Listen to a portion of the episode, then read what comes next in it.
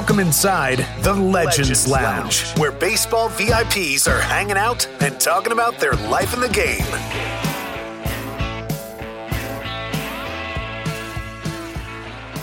Legends Lounge history to conclude the month of July. Not one, but two interviews this week and two big bats. Will Clark and Brian Jordan, not at the same time. Oh, but we'll get a good twenty minutes right. from each of them. You ready?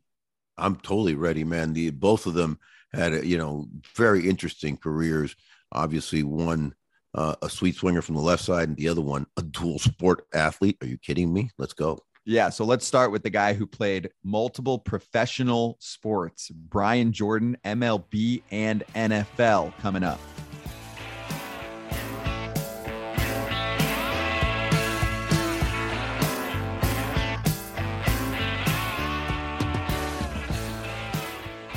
He is a former two-sport pro star, Pro Bowl, N F L, strong safety for three seasons with the Falcons. Oh, and then M L B All-Star, career two eighty-two batting average, fifteen seasons. He slugged, he ran. Obviously, he's a sick athlete. And now he's a T V star with the Atlanta Braves. He is a children's book author and a highly respected and impactful philanthropist. Brian wow. Jordan, that was a mouthful. Welcome to the lounge. Thanks, guys. I really appreciate that, man. I tell you what, man, uh, again, the two-sport star thing, you know, you can't help but jump out. Uh, obviously, the likes of Bo Jackson before you, uh, Deion Sanders, uh, you know, also the Atlanta, you know, Atlanta fave over there. But I wanted to ask you, you know, born in uh, in Baltimore, in B-more, um, when you were growing up, did you have a preference? Did you, you know, you feel that, you know, one sport you loved more than the other or better than the other? Uh, how was that growing up? Because you were a star in both.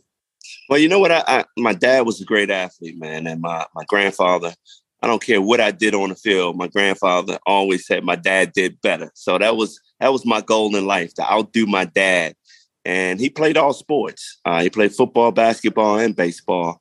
And believe it or not, guys, basketball is my favorite sport. Although I played two professional sports in football Wait. and baseball. I, if I was a little taller, I might have stuck with basketball. But the fact that I wasn't a point guard, uh, I, I decided that was not going to be reality playing in the N B A. So I stuck with baseball and football.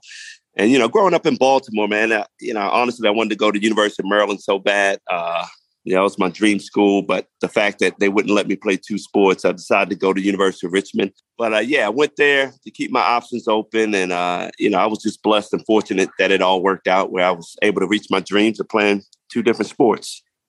I want to go back to what Bo said. It's Bo Jackson, Deion Sanders, Brian Jordan.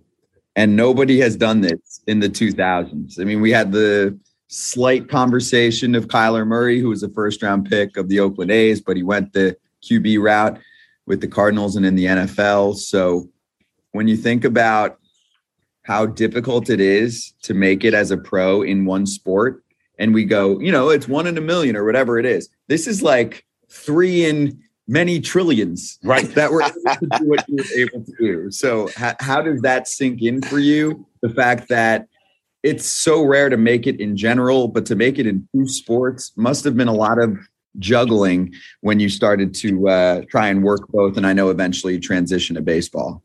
You know, the funny thing about that, guys, my dad always told me, and this really humbled me as a kid, that I don't care how good you think you are, son, there's somebody out there better than you. So you got to keep working hard. And when I went to Richmond, every spring we would go down south to play baseball, play, get in some games. Our first stop was Auburn.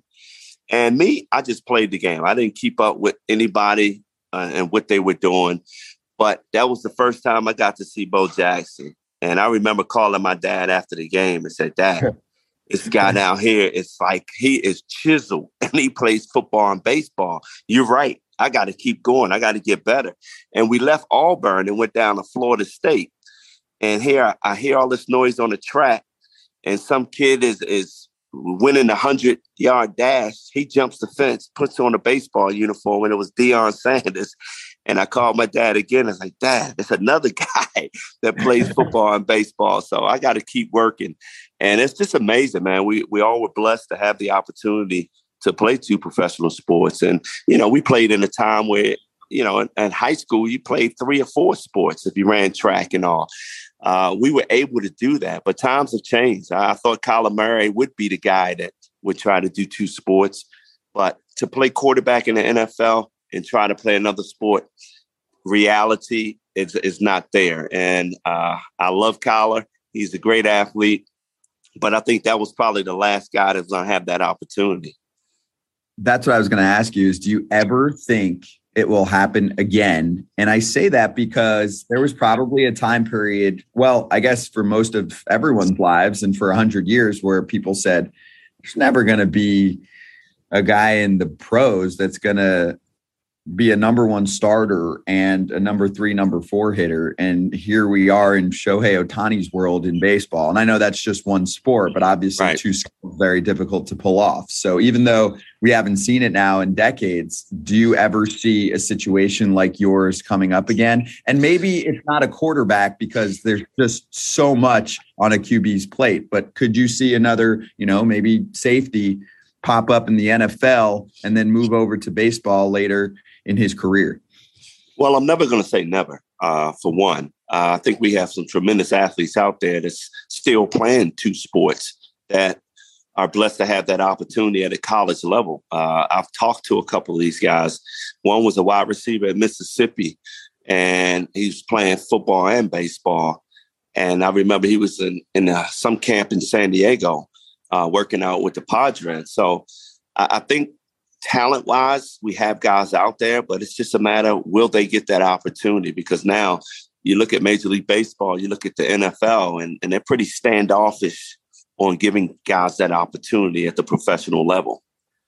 Well, and, and the monies have gotten exponentially oh, huge. Yes. So that's the protective part, B J. I mean, you know, uh, when you're giving a guy one hundred, two hundred million, you're like, hey, stay over here, buddy. Don't be playing no football. Don't be playing no football. Don't even be riding a bicycle, please. um, interestingly, and, I, and I, we'll move on because, you know, what, what you did is, is otherworldly and, and obviously is shown by the fact that only three guys have done it. Nobody else has in, in, in decades uh, and, and for, for a while now. John Elway. I actually played with John Elway his only year in the minor leagues in Oneonta when I was uh, coming up, when I just had signed with the Yanks. And um, and he played a half season in Oneonta in the New York Penn league. He was my locker mate next to me. We became good friends, still are to this day. And he could have he could have been a stud. He was a heck of a baseball player. But, but you know, I think we chose the right sport.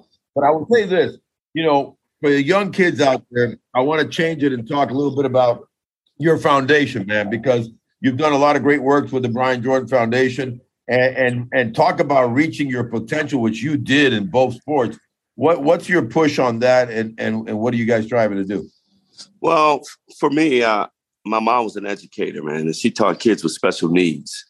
And I remember I used to watch my mom pour heart and soul into giving those kids hope and getting them to believe in themselves. And, you know, I, I always said if I reached my dreams, I was going to start a foundation and I was going to give these kids hope. And when I started my foundation in nineteen ninety-eight, it was about giving kids scholarships to get into college, to continue their education. Those deserving kids that family don't have any money, but they were so resilient that they conquered everything and still maintain a four point oh uh, to, to be able to help those kids. I mean, that's what it's all about. And for me, I always look for how can I do more? How can I do more? And I started writing children's books. And I was that kid with no confidence in reading growing up. And all of a sudden, I'm writing children's books. But I, I figured that was a blessing from God, really, to share my story to these young kids who don't know they have dyslexia, you know, don't know all the problems they have at home where they're not reading. Uh, so me, it's about encouraging those kids and getting them to read by third grade because it's such a high percentage of kids. If you don't read at the third grade level, they end up in prison. So when I heard those statistics, man, I, you know, that's near and dear to my heart, uh, getting these kids to read. And I started my reading challenge in Georgia with Douglas County and Clayton County and challenging these kids, motivating these kids, incentivizing for these kids to read. And the programs have been really working well. Uh, kids, we're finding more kids reading. Uh, A R testing scores are going up. So, you know, that's that's my mission in life, man, just to continue to give back and, and you know, stay around the game of baseball and just have fun. That's awesome. And the contributions that, that you've made and the foundation's made for a long time now are incredible. And you really dug into what you were talking about because, like you said, you actually put books together, which is amazing. It's going to sound basic, B J, but how do you write a children's book? Like day one, how does this go? You, you speak to someone who knows how to put this together, and then you just start typing up your ideas. Like, how do you actually construct a children's book? You know, that's that's the crazy thing about it is uh, I remember in two thousand four, I woke up at four in the morning with this idea in my head, and I started just writing it out. And it was really uh, a, sort of a childhood story of mine. You know, it's called I Told You I Could Play. And it was about me trying to prove to my brother that I can play with him and his older friends. And, you know, I scored a touchdown against those guys and I held the ball in my, my, my brother's face and said, I told you I could play. And it, it's really to encourage kids, you know, to believe in yourself. When you get that opportunity, it may hurt, but, you know, you rise above all the doubters. And, you know, that was my first children's book. So I wrote all this out. I called my mom, who's an educator. And after she done sliced it and diced it full of edits, it, it turned out to be a pretty good book. I read it to my kids. They liked it. So I really uh, called my best friend who got me uh, with a publishing company out of New Jersey. And I sort of learned the business, how it works. And so I self-published my next four, uh, three books and about to finish my fourth book also. So, you know, I learned the business. Uh, now I know how to operate my own own uh, uh, business and, you know, looking forward to continue to write more books. And I really want to get other athletes involved to tell their story and continue to encourage kids to read. So, I mean, that's my long-term goal, to really be a publishing company for, for athletes, sports stars, and introduce that world to them. Outstanding, man. And, and speaking of I Know I Could Play, tell me your uh, your most memorable scenario, you know, let's say sticking with baseball. Uh, you know, you had the fine years with the Cardinals, obviously with the Braves. Then you had an injury, you know, that that, that set you back, but then you came back strong in ninety-eight. Uh, what was the most memorable scenario for you during your tenure? Well, you know, I think for everybody, you want to make the World Series, you want to win the championship. So nineteen ninety-nine, I had that opportunity with the Braves. Uh, we made it to the World Series. And we played against the Yankees. I don't want to talk about the results of that World Series, but, you know, it was just, I was elated to to get to that top level, uh, which we all fight for. Uh, unfortunately, I didn't win that world championship, but to get there, you know, to feel the anxiety and and, and feel how it feels to be in that World Series, uh, I'll never forget it. And uh, I guess that was probably my best moment in, in baseball, to be a part of the World Series. And you crushed it. Yeah, you did. You crushed it in big moments. I think I had, it wasn't because you didn't lose because of you. No, fact check. four seventy-one, yeah. Drove in seven of eighteen runs for A T L. I mean, he was I'm looking, rispy. Yeah, he was rispy. You know, in fact, and I don't know if the record's still true there, but in nineteen ninety-six with Saint Louis, four twenty-two batting average with runners in scoring position on the season. So that kind of all leads me to one big question, because there are many in my world nowadays that say it's not a thing. It's just a law of averages eventually, but I strongly disagree with that. Do you believe in clutch, and what are traits and components that can lead to someone like you being so clutch and not, you know, getting tight in those big moments? Well, I'm going I'm to be honest. Uh, uh, Joe Torre was my manager in Saint Louis early in my career. And, you know, I had that football mentality playing. So I was always tense, aggressive. And he sent me to a psychiatrist who taught me how to breathe, taught me how to relax. And now all of a sudden, I, I really embrace those moments, man. I, I tell everybody, they don't know how hard it is to hit behind Mark McGwire, who's who's going for the home run record. You have to perform. You have to step up every night for him to get pitched to. And then I leave there and go hit behind Chipper Jones. I mean, those are tense moments in my career where, you know, I had to find a way to relax and perform uh, be, for those great players in front of me. So I embraced it. I loved it. I loved uh, to be in that sort of competitive uh, nature. I've been competitive all my life. I don't care if it's kickball, playing cards, you know, I just want to win in those situations. So uh, I, I never shy away from them. And you're winning now too after the game in some of the things we spoke about. I mean, the T V career, thriving, the foundation, the book writing. You've got a lot on your plate. And this, we like to do this on, on this pod, is really go over what life is like after a professional career. And obviously we're locked in on baseball, but you know, there are many athletes that are constantly seeking advice from former players, former big leaguers on, you know, what's next? What do I do? I mean, if it's a player that made a ton of money and wants to chill and just have family time, go for it. But there are many that have significant goals or trying to find themselves. So have you gotten reach outs about that? And if so, what's the key advice that you dish out to people as they're transitioning out of pro sports? Well, for one, I say when you're still playing pro sports, you know, you got to think long term. You got to figure out, you know, what do I love to do? What's my passion? Uh, you know, what, who do I want to give back to? And that, to me, that's the most important thing. To be blessed to make a lot of money in your career, you know, you got to have A, a mission that you want to accomplish, whether it's giving back, uh, starting your own thing. Uh, but for me, we are role models, athletes. Kids look up to us, regardless of what we think or say, they look up to us. So it's important to live up to that. And I had to figure out, you know, what am I passionate about? You know, starting my foundation, giving back to kids. Uh, I want to do more. And all of a sudden, you know, you're writing children's books because we see so many kids failing and falling behind. Uh, that's what I was passionate about. So that that kept me driving. But yet I had to find a way to keep my face out there. And I never thought I would get into broadcasting, but I was blessed and had that opportunity in Atlanta because of my personality and all. And it's worked out great. You know, it keeps me around the game. Uh, I'm going to be doing a lot uh, more booth games this year outside of pre and post game shows. So you know, I continue to live. I'm a life learner. So I continue to learn and, and try to get better. And again, it goes back to being so competitive, man. I want to be the best at what I do. And, uh, you know, I've been fortunate enough to stay focused on it. And, oh, he's full of stories. So that man, well, leads us and, to... And he's full of stories. And amen to all of that, brother. and, and, and Brian Jordan, you know, here on our show, uh, we always uh, kind of end uh, with a with a... question, by the way, by the way, I bring it out is no way, Jose. And that's kind of like something outlandish that may happen on and off the field.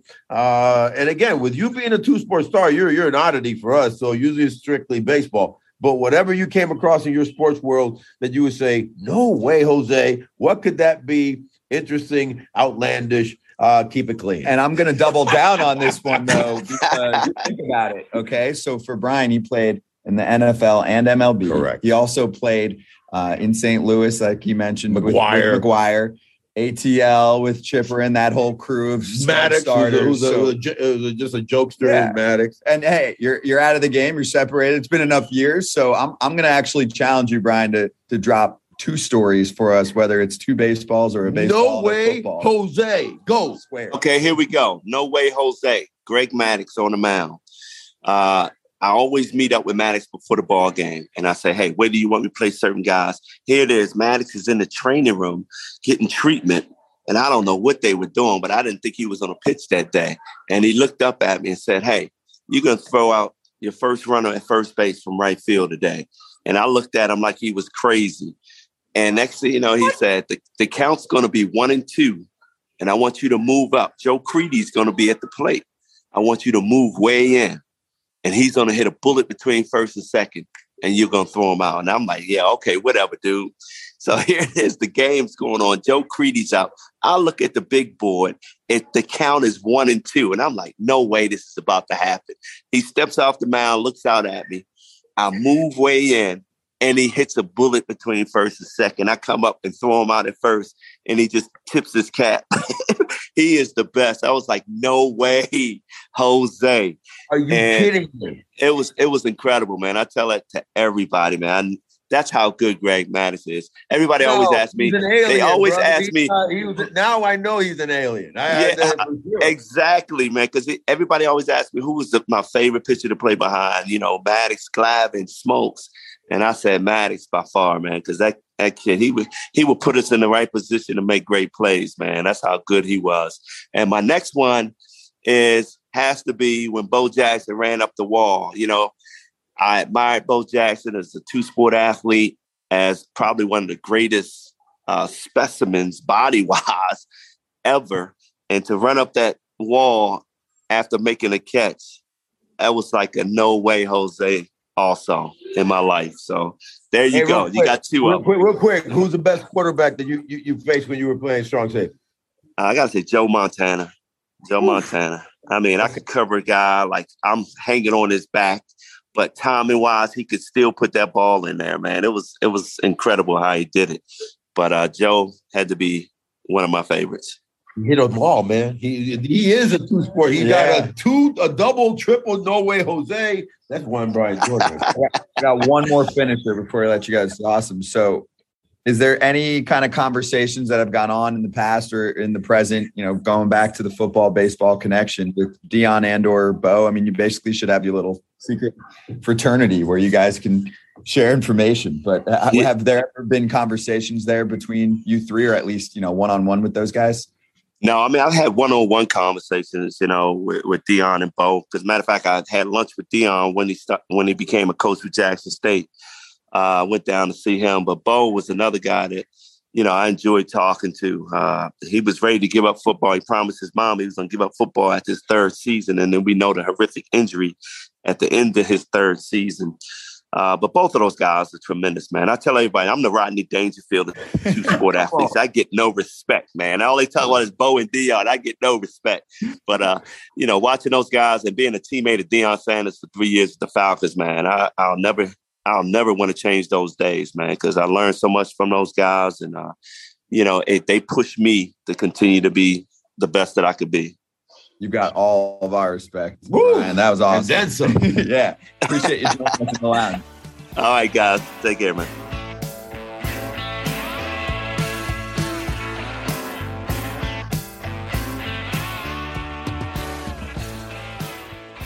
Big props to Brian Jordan, two sports star, crushing it on television. An amazing story. We'll get into that too, that we heard at the tail end there, but we do have to throw it over to our next conversation.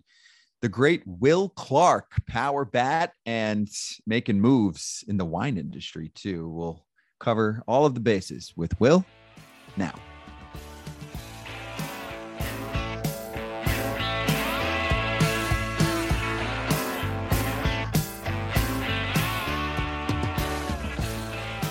Hanging out in the lounge with us is a San Francisco Giants Hall of Famer, and he's currently a special assistant with the Giants. He's a six-time All-Star, Silver Slugger, Gold Glover, nineteen eighty-nine N L C S M V P. There's another reason to pop bottles, too. In addition to that, his nickname holds special meaning today. The Thrill is a brand new red wine. I'm sure it's as clutch as the man who created it, the great Will Clark in the lounge. Cheers, Will. Hello, Scott and gentlemen. How are y'all today? Doing all right. It's so great to have you. And seriously, cheers. I want to start there, and then we have a lot to dive into. But you are now the creator of an authentic, one of its kind, special blend of wine. Give us the lowdown. And of course, the name is perfect. Well, uh, we're doing uh, a wine. Uh, it came up by Mike Grohl with the Players Association. Mike wanted to do a project, uh, you know, being a San Francisco Giant. He wanted to do something in the Napa region. And, uh, you know, we we got the wine kind of squared away. He he teamed up with a winery here, which is where we're at right now.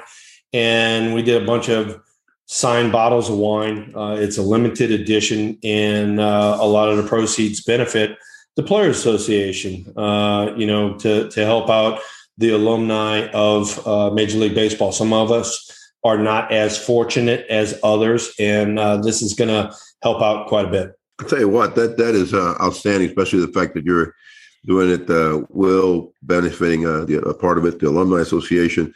Um, it's interesting. You know, a good good kid from uh, Louisiana, you know, makes good all the way out in San Francisco. San Francisco has just been a, a blessing for you, obviously a, a second home, if you will. And uh, talk to us a little bit about, you know, the love affair that has been for San Francisco and and by San Francisco back to Will Clark? You know, uh, I was able to to be a player out here. Uh, myself, Robbie Thompson, Matt Williams, Kurt Manwaring, we were a new generation that had come up through the system and kind of got the whole organization turned around.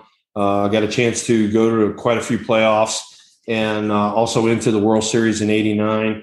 And so, you know, the Bay Area really receives that, um, I guess you want to say, organization from that decade, you know, the eighties, early nineties, really well. And so for me personally, to be able to give back not only to the Bay Area, but also the, the Players Association, because, um, you know, I benefited just like you did too, O, was, was from the guys that came before us and how we learned the game from the guys that came before us. And some of us are not as fortunate as others. And so this gives a little bit back.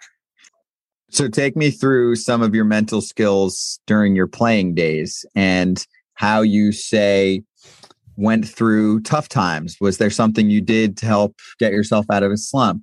Vice versa. If you were feeling it, if you were hot, if you were Will the Thrill, what did you do to try and keep yourself on track? And as a special assistant and as a hitting instructor, how can you instill that on these young players today who, let's be real, Will, they're they're different cats these days, right? Yeah.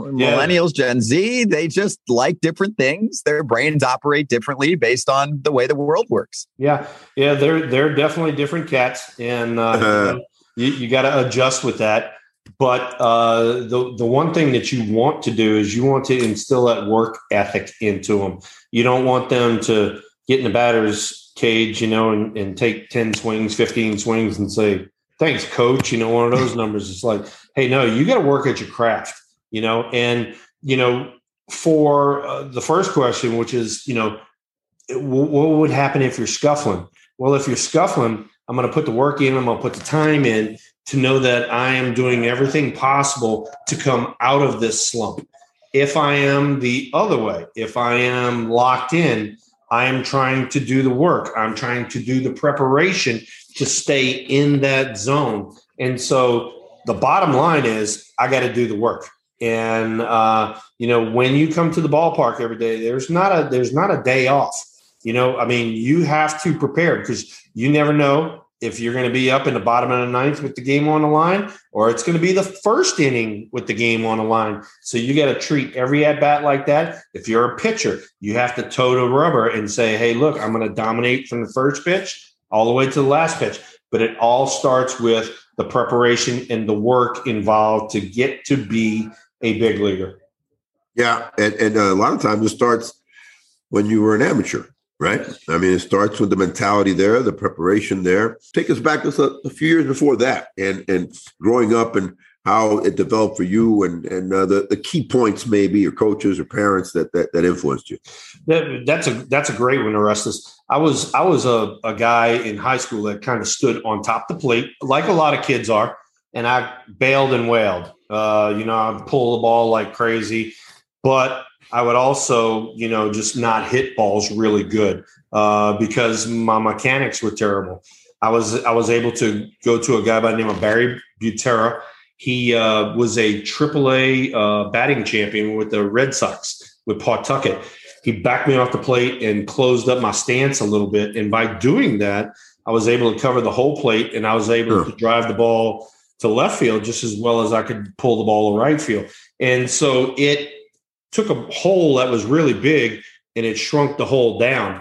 So you fast forward when you get into pro ball, and now I am working every day to take those holes that have been shrunk down and to get them even smaller. So now it's harder for the pitcher to get into a zone where I cannot hit the ball.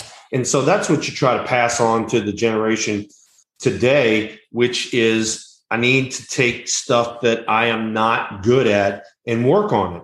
And a lot of times these kids, as you well know, because you guys see them, they put the tee in the same spot all the time and they just work on what they can hit. And no, that's not how the pitcher is going to pitch you. The pitcher wants to go to the zone you can't hit. So that's right. What you need to work on. Hey, let me real quick jump on that and follow up as far as the amateur world. um, Scotty B. And, and what your thoughts on on travel baseball? I'm um, very mixed, man, because I feel that there's so much emphasis put on every game being like a, a win or death, because uh, you're playing Friday, Saturday, Sunday. You got to win on Friday, Saturday to go to Ebbets. When I when we grew up, it was just rec ball or whatever we played, and not every game was that crazy important until you got to the playoffs and you went on some all-star team. Right. But, you know, travel ball, your thoughts? Yeah, you know, I mean, I, I totally agree with you. I mean, I, I personally, you know, were, were, was a playground kid, and then, you know, in high school, played in high school, and then in, in the summer played in Legion. Uh, I didn't, we didn't do any of these travel things.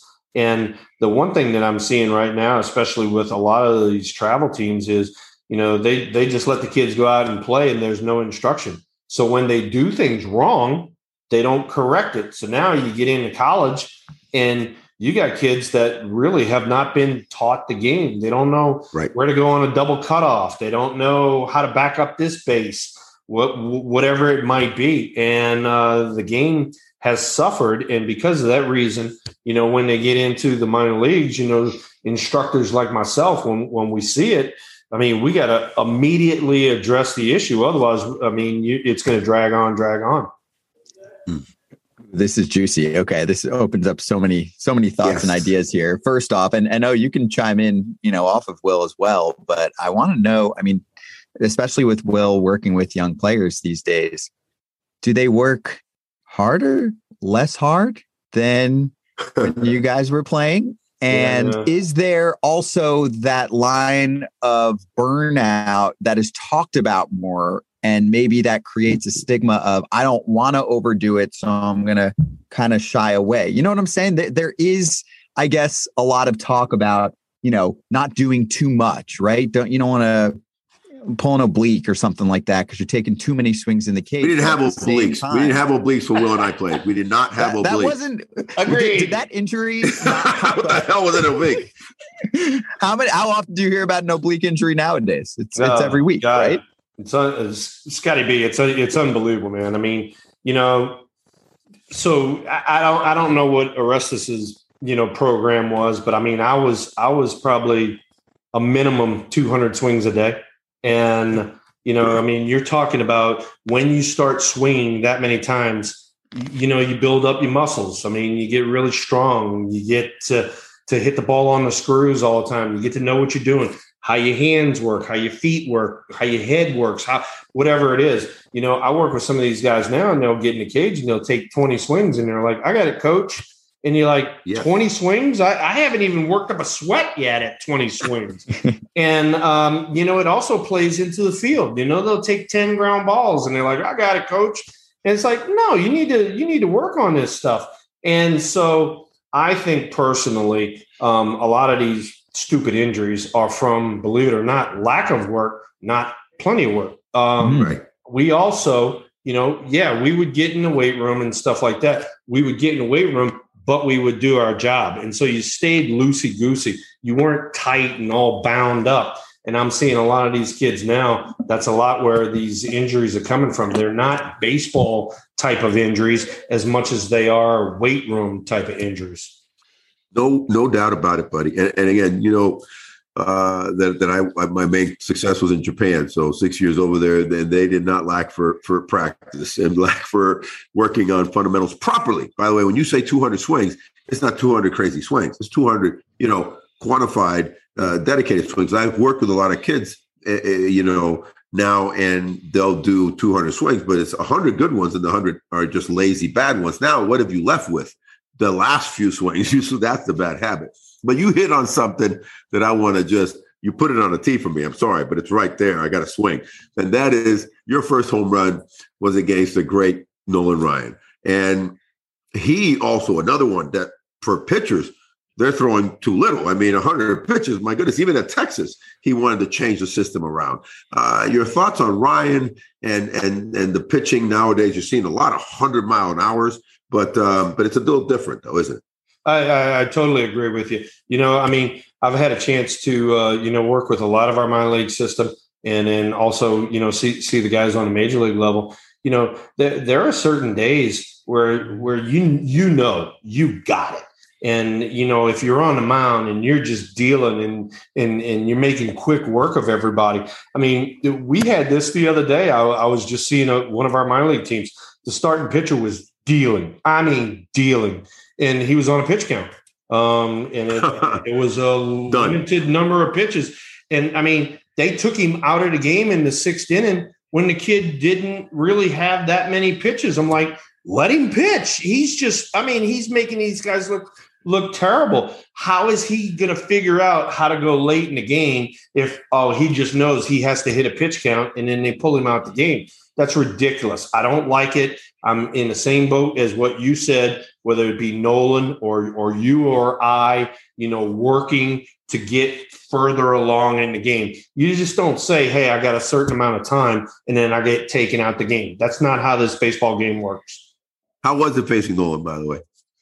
It was it was all you wanted. You had plenty of time. You, had, you, had, you just had that one home run you hit on that first game. You know what? I was, I was fortunate enough to hit a few off of Nolan, but you know what? When you stepped in the batter's box, and, and whether it be Nolan Ryan, great, you know, but it's any major leaguer. When you step in the batter's box, that guy has who's on the mound, he knows what he's doing. Otherwise, he wouldn't be in the major league. So you have your work cut out for you, and you have to be at the top of your game. So that's why, you know, I, I told you and, you know, I told Scott, you know, put the work in. You know, I put the work in. Before I stepped in the batter's box, I was extremely prepared. When I stepped in the batter's box, I knew what I was doing and what pitch I was looking for, and we went from there. Now, were you prepared to the point of knowing how Nolan Ryan operates and that he wouldn't be too pleased with someone's first big league at bat resulting in a home run? That would be insulting for him, and he knows where the baseball is going. So yes. Did he ever hit you or at least intimidate you after that? So, yes, I did get hit by Nolan, but shocker. After, after I uh, after I, I had the first at bat in my, my big league debut, you know, I hit a homer off of him. You know, after you high five everybody, we're sitting on the bench, and I don't know why, but just like a calm came over me, and I was just sitting there, and I turned, and Chili Davis was on my oh. left hand side, and he was he was one of my veterans. You know, he was a guy that was one of my mentors. And I go, Chili, he's going to drill me next time up. He goes, oh, hell yeah. And so Nolan was in his windup, and I'm like, I was all, I'm, I'm out of here, dude. Check you later. Hey, and this, and this uh, we always have a segment where towards the end that, that we ask uh, kind of a little zany question. And it's, uh, it's called, oh, no way, Jose. So this is a moment that you remember on and off the field, kooky, crazy, Will, that uh, a, a person or yourself that might have happened, and uh, you can't ever forget it. Oh my God! Uh, well, something that something might happen somewhere oh, on Lord. a bus. All right. No, all right. So, so, so the best ever, the, the best ever for me. I mean, you know, we got thousands of stories, as you well know. But uh, I was on the field in Saint Louis when Kevin Mitchell made the over-the-shoulder bare hand catch. One hand bare hand. And, you know, I'm standing on the field. I'm just shaking my head. I'm like, no way, Jose. You know, just kind of what you just said, right? And so we get in the dugout, right? And I'm sitting there, and he's sitting next to me, and I'm looking at him. I'm going, Boogie Bear, because we you know, it was his nickname, yeah. Boogie Bear. I go, what were you thinking? And he goes, well, you know, I, I was running, and I looked down to find the fence, and I looked up, and I overran it, and I just stuck it. Yeah, I said, but you didn't even think about sticking your glove up? And he goes, no, no. And I go, you do know that you will be on E S P N for the rest of your life. I said, this will be showed forever. And we were laughing and giggling and just cutting up. And till this day, you see oh Kevin God. Mitchell with the bare hand paw just snagging a line drive. Unbelievable. That was a good That's one. That's amazing. Did he realize it at the time when you were telling him? No, How no, he didn't realize it at all. He, he just thought, oh, I made the catch, you know, and I'm like, Boogie Bear. Nobody catches a fly ball bare hand on a dead run up against the fence on national T V. And he goes, oh, okay. yeah, yeah. It's raw greatness he was. That Clark guy, he had a point back then. All right, I got yeah. I got one more bonus because I know. Uh, bo- ding, ding, ding, ding, ding, ding, the bonus, bonus round. Question. Well, that's why his name because- is B. Hey, bonus brawn right here. Okay. Just because, you know, O got his thing, but I, I do want just like even a little tidbit from going deep off of Greg Maddux too, Ooh. because we got the Nolan Ryan side, yeah. and I just I don't want to spend you know twenty minutes with Will Clark yeah. and not find out more about the Greg Maddux story and how maybe everyone can read some lips or something like that. All right, and turn so, it into so a home run. That, that, that's a good one, Scotty. I appreciate it. But this is this is a little bit of a common sense one besides being sure. observant. So my first at bat, uh, this is the eighty-nine playoffs against Maddux. He throws me a fastball away. I whack one in the left, right? So then the next at bat, he goes away every every pitch of the at bat, and I wind up hitting a homer off of him. So in my third at bat, I'm like, sure enough, he has to pitch me in sooner or later. We also have two left-handers in the lineup, and he's pounding them in. So I have to see one sooner or later in.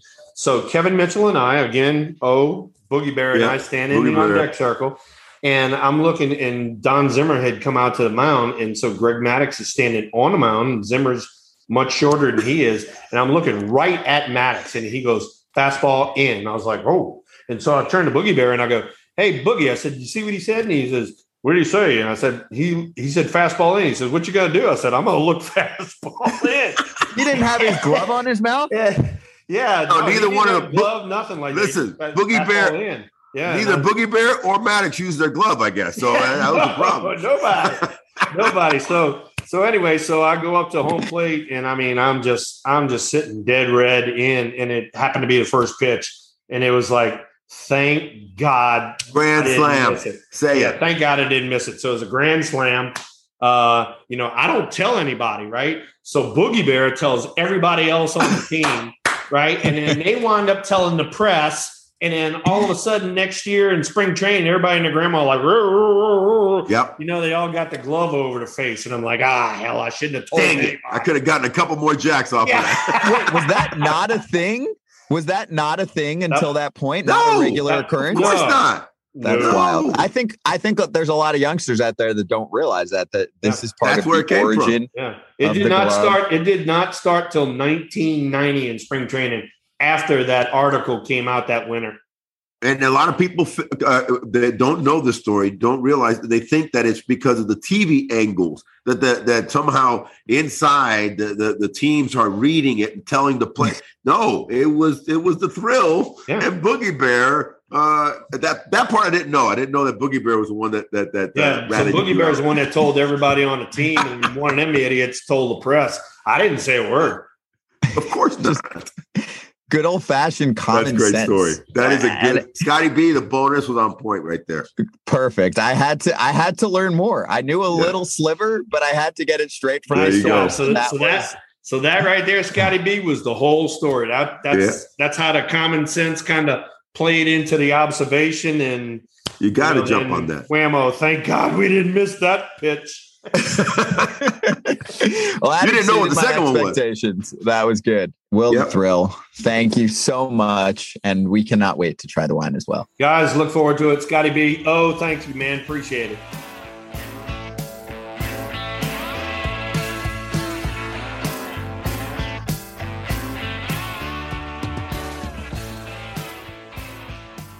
That Will Clark, oh, he's a businessman. I, we better get some wine in the mail.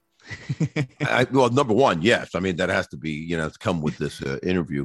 And uh, it was just fascinating, though, because w- one thing I think of Will, and I think he's running his uh, wine empire the same way. He was a very systematic hitter, very smart and, and very calculated uh, with his swing. So I'm expecting his wine business to be exactly the same. And in the end, be an all-star type of caliber of, uh, of entity.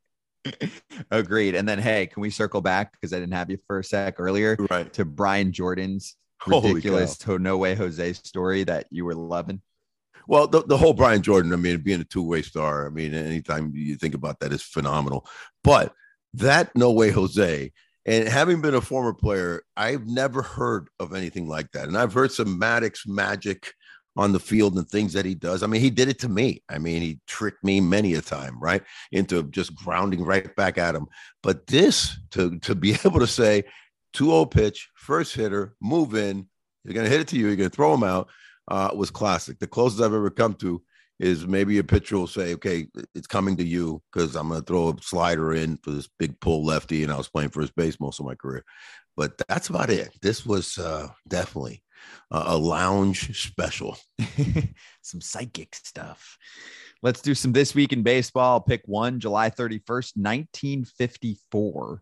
Dodger killer Joe Adcock, four homers, double, eighteen total bases in the Braves' fifteen seven victory at Ebbets Field.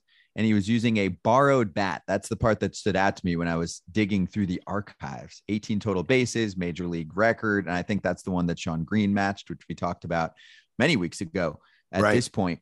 But have you ever used a borrow bat oh, in the yeah. big leagues? Yeah. yeah. But here's the thing. Joe Adcock was, you know, like a superstar hitter in his day. So I don't think he was borrowing a bat. Probably, I'm guesstimating back then, there's not as many bats as, you know, we were, you know, and we are now. And definitely even in my era of the eighties and nineties, we're so blessed to have bats coming out our ears.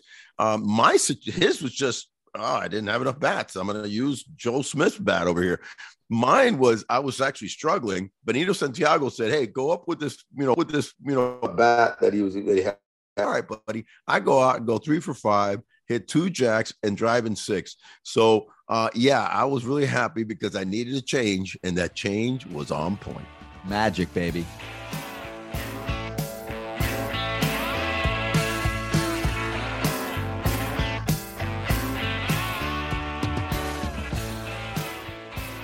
Okay, oh, just a quickie. Where are they now?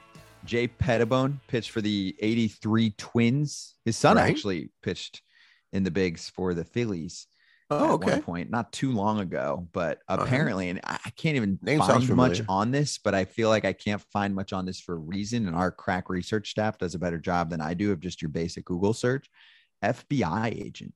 After oh, no, the, the, you're not going to find any more. That's stuff. What I figured. So I'm, I mean, in fact, I, I questioned even saying that because I don't know if I'm blowing his cover. Here, here's the deal. You keep uh, digging a little bit and, and I'm I'm going to be I'm not going to be seeing you for a while. And that's and that's a problem. I, I like you very much. So uh, let's just say major leaguer and an F B I agent. Leave it at that. Exactly.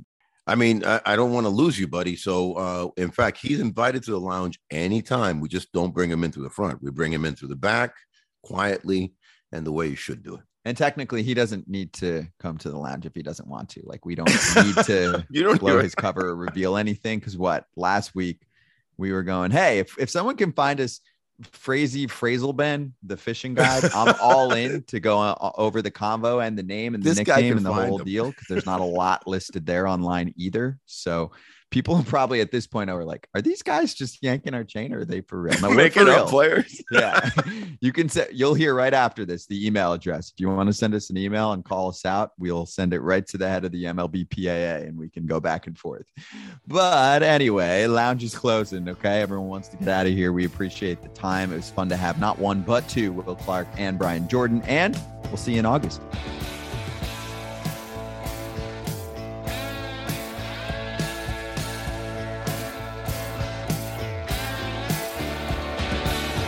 The Legends Lounge podcast is brought to you by Major League Alumni Marketing. Hit us with questions or comments at legendslounge at m l b p a a dot com. Check out our memorabilia at m l a m authentics dot com. Later, Legends.